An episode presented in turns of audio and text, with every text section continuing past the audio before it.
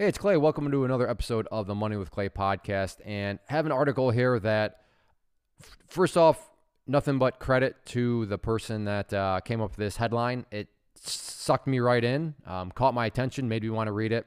And now here I am doing a, a, a podcast about it. So fantastic. Uh, uh, whoever was in charge of this, well done for sure. But the name of this article, and this comes from CNBC Make It Nine Phrases Smart People Refuse to Use in Conversation. And I thought, you know what? I mean, I'm not the smartest person. I'm I can count to 10 at least. But I, what what are these nine phrases that supposedly smart people refuse to use? And going through them, you know, I just thought, you know, why not share them and oh, you know, we can uh, maybe you know get some learning lessons from them. So let's hop right into again the nine phrases smart people refuse to use in conversation. So as the article picks up saying, we've all said things that people interpreted much differently than we thought they would. These seemingly benign comments lead to the awful feeling that only comes when you've planted your foot firmly into your mouth, which I think we've all been there from time to time if we're being self aware and, and, and, honest with ourselves. Verbal slip ups often occur because we say things without knowledge of the suitable impl- implications they carry. Understanding these implications requires social awareness, which is the ability to pick up on the emotions and experiences of other people. Talent Smart has tested the emotional intelligence, EQ, of more than a million people and discovered that social awareness is a skill in which many of us are lacking. We lack social awareness because we're so focused on what we're going to say next and how and what other people are saying affects us that we completely lose sight of other people. This is a problem because people are complicated. You can't hope to understand someone until you focus all your attention in his or her direction. The beauty of social awareness is that a few simple adjustments to what you say can vastly improve your relationship with other people. To that end, these are some phrases that emotionally intelligent people are careful to avoid in casual conversation. The following are the worst offenders. You should avoid them at all cost. Number 1, you look tired. All right, you look tired.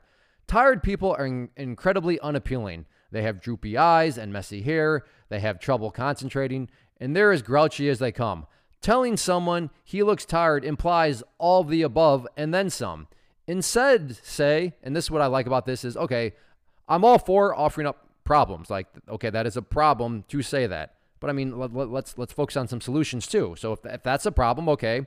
But I mean, what can you offer me? What can you give me in terms of making this an actual solution? Instead of just point out the problem, to which this does. So in, instead of saying you look tired, say, is everything okay? Most people ask if someone is tired because they're intending to be helpful. They want to know if the other person is okay. Instead of assuming someone's disposition, just ask. This way, he can open up and share. More importantly, he will see you are concerned instead of rude. So, okay.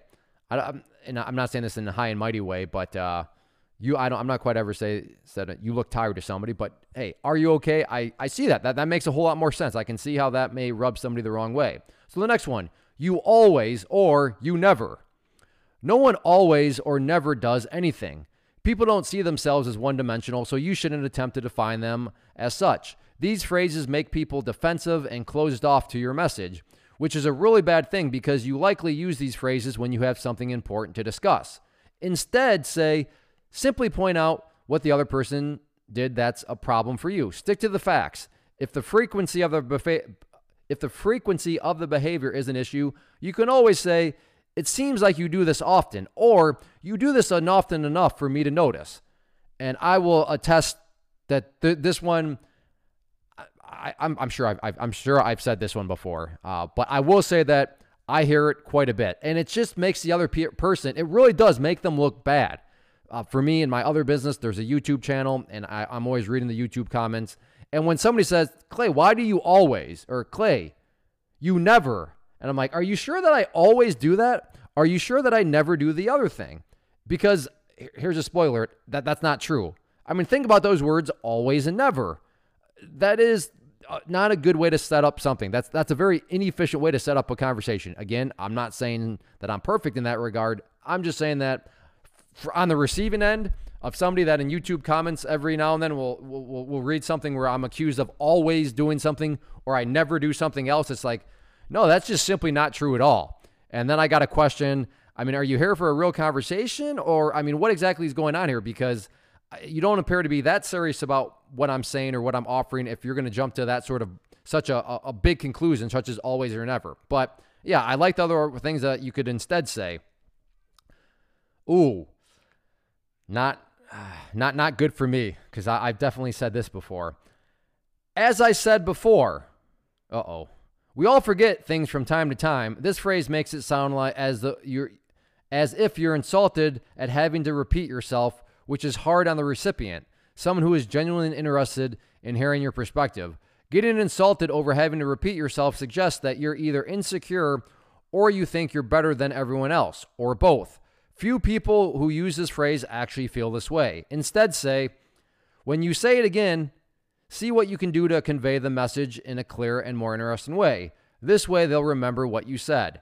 And I never say, as I said before, but I, I do tend to say, like I said. Well, like I said. And I can see that that, that that does make uh, I can understand that other person's frame of view, and if I put myself in that frame of view and I ask someone and the person's well, like I said, it's kind of like, oh, Okay, yeah. So, so you like I feel bad for for asking. Like, yeah, I'm, I'm really I'm trying to listen. I just don't quite get it yet, but I, I want to learn. But I'm I'm I'm sorry. I'm sorry that you. But uh, so I'm I'm that's the big one that really stuck out for me. Like I said, not as I said before, but like I said is is one. The next, good luck. This is a subtle one. It certainly isn't the end of the world if you wish someone good luck, but you can do it better. Be, or, but you can do better because this phrase implies that they need luck to succeed. Instead, say, I know you have what it takes. This is the better than this is better than wishing her luck because suggesting that she has the skills needed to succeed provides a huge boost of confidence. You'll stand out from everyone who simply wishes her luck. And I like that. Oh, I'm not I always say I wish you all the best, but um, you know, I I do like this a lot better. I know you have what it takes. I mean, that's encouraging, and especially if it's true of that person, then yeah, that's you know, I, I like that. So that that is another one. Here's the next one. It's up to you or whatever you want. While you may be indifferent to the question, your opinion is important to the person asking, or else he wouldn't have asked you in the first place. Instead, say, I don't have a strong opinion either way, but a couple things to consider are when you offer an opinion, even without choosing a side, it shows that you care about the person asking. And as a husband, I got to work on that one. Um, sometimes like, it's up to you uh, whatever you want. And a lot of times it's in regards to the kids because uh, my wife, Abby, being a, a stay at home mom, she spends a whole lot more time with the kids than I do. So my kind of default, and I, I think I think this is rational as well. She has a much better understanding of each kid, each situation, because she spends just so much more time with them than I do. So with some things, it's kind of just hey, it's up to you. And to the to the point is, my intentions are good, but as this article says, yeah, even if your intentions are good, it can it can still come across as the way that you don't intend it. So this is another one that really stuck out to me from the almost family side of things. Is uh, yeah, it's up to you or whatever you want. Uh, I, I, can do better, and um, you know I don't have a strong opinion either way. But a couple things that to consider are I, I like that one quite a bit. The next one, well, at least I've never, and then fill in the blank. This phrase is an aggressive way to shift attention away from your mistake by pointing out an old, likely irrelevant mistake the other person made, and one you should have forgiven her for by now. Instead, say, I'm sorry. Owning up to your mistake is the best way to bring the discussion to a more rational, calm place so that you can work things out. Admitting guilt is an amazing way to prevent escalation. Again, I'm competitive. I like to debate. I like to, dare I say, be right. And while I, and I, I don't know if I've ever quite used this one. Well, at least I've never, I don't, that, that seems like almost kind of middle school. I will say that I've I've taken this approach and just not use that exact phrase, but that the essence here is that the phrase in and of itself, not really what you want to do, not what should really be used. So on that note, yeah, I definitely, and I think I think we all know this, right? Just say sorry. I mean, we've all been taught this as a kid, but um, you know, so at, least we we know that we're trying to be emotionally intelligent as kids and teach our kids to be emotionally intelligent. But one of those things that uh, uh, you know, apparently is not exactly the easiest one to implement. Oh no, let's see. I don't think I've I've said this. Eh, man. Wow, you've lost a ton of weight. Once again, a well-meaning comment. In this case, a compliment creates the impression that you're being critical. Telling someone that she has lost a lot of weight suggests that she used to look fat or unattractive. Instead, say, You look fantastic. This is an easy fix instead of comparing how she looks now to how she used to look. Just compliment her for looking great. It takes the past right out of the picture. I, I think I don't. I mean, I've told people, especially myself, given I, I've, I went through a little body transformation where I, I I got a little I got a little hefty and then I transformed back. So I do try to encourage other people, and I, I don't. I know what I've said is have you been trying to lose weight? Because if so, you're look you're doing great. But yeah, that's not that's not really any better because have you been trying to lose weight implies that they had weight to lose in the first place, which can be interpreted as, oh, so you think I'm fat or you think I was fat because I needed to lose weight. So now again, well intended, and I don't think the person's going to necessarily punch you in the face, but I, I will fully admit, hey, you look great. Hey, you look fantastic that, that's definitely a, a, a great way to uh, go about it. Um, but I, you know, you got to kind of tread carefully at times. I feel like if you put in, because you can't just, you know, given I'm married, you can't just, especially if the other person's married, be like, hey, you look fantastic. Like, I, I feel like you need to ground that relative to what they look fantastic in regards to, like, hey, you look fantastic. Have you been losing weight? But I, I don't know. Maybe that's still the wrong way to go about it. But I mean, as one married person going up to a potentially another married person and saying, hey, you look fantastic. I don't know. Maybe maybe I'm overthinking it, but can you tell I'm not very emo- emotionally intelligent? Apparently. The next one, you were too good for her anyway. When someone asks, or when someone, oh, excuse me, when someone severes ties with a relationship of any kind, personal or professional, this comment implies he has bad taste and made a poor choice in the first place. Instead, say, her loss. This provides the same enthusiastic support and optimism without any implied criticism. And you know what I noticed? It just, you know, the kiss method here. Keep it simple, stupid, right? You know, just instead of you were too good for her anyway, all those words, her loss or his loss. Man, two words, but I, I got to agree that that does sound a whole lot better. Uh, the next one, you look great for your age. Using for your as a qualifier always comes across as condescending and rude. No one wants to be smart for an no one wants to be smart for an athlete or in good shape relative to other people who are also knocking on death's door. People simply want to be smart and fit. Instead, say, You look great. So, this is kind of like the, the, the weight loss one. That's another easy fix. Genuine compliments don't need qualifiers. And then the final part here is just bringing it all together. In everyday conversation, it's the little things that make all the difference. Try these suggestions out, and you'll be amazed at the positive responses you get. And this also comes from just as a this comes from Dr. Travis Bradberry, an, an award-winning author and co-founder of Talent Smart, the world's leading provider of emotional intelligence tests and training. And I throw that in here just because you know that this guy probably eats, sleeps, and lives in all sorts of data from everything that they've collected.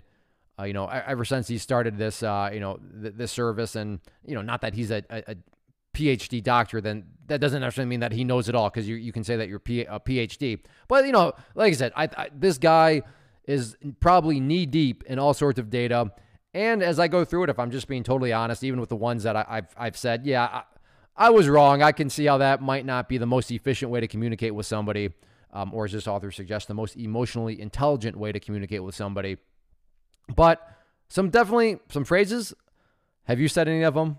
If so, hey, welcome to the club. But now you have um, some solutions and you have some ways that you can go about it. But I found this. I mean, it was definitely beneficial, almost in kind of a funny way, because I think we've all been there. Where, as the article says, you know, we put our foot in our mouth.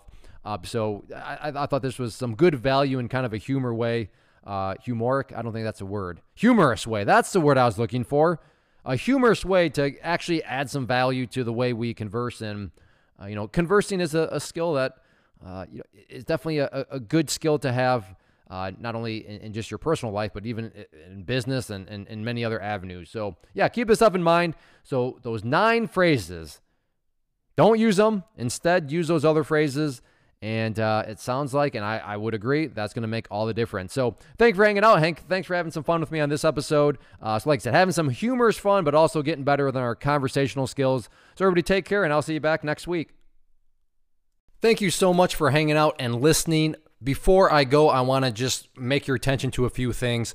First off, if you enjoyed the show, then make sure to help us out in the iTunes, especially if you could leave us a rating. That goes a long way and just assists me in getting the word out there. And I, I genuinely would appreciate it. Second, if you find yourself either in debt or just feeling like your, your personal finances are kind of out of control or could be much more efficient, then I would encourage you to go to moneywithclay.com and check out the Slab Money Method. That is the course that I put together as a former process engineer that outlined every single step, step by step by step, with documentation, with forms to fill out, that'll put you on the path, the exact path I used to pay off $163,000 of debt and get myself to the point where not only am I debt free, but I am now able to build wealth and build wealth in an efficient uh, manner. So if you're curious and interested in that, again, moneywithclay.com, and that is the slab money method. And no, this is not all some massive sales pitch when I say that it works. It truly does, and I back that up with more than words.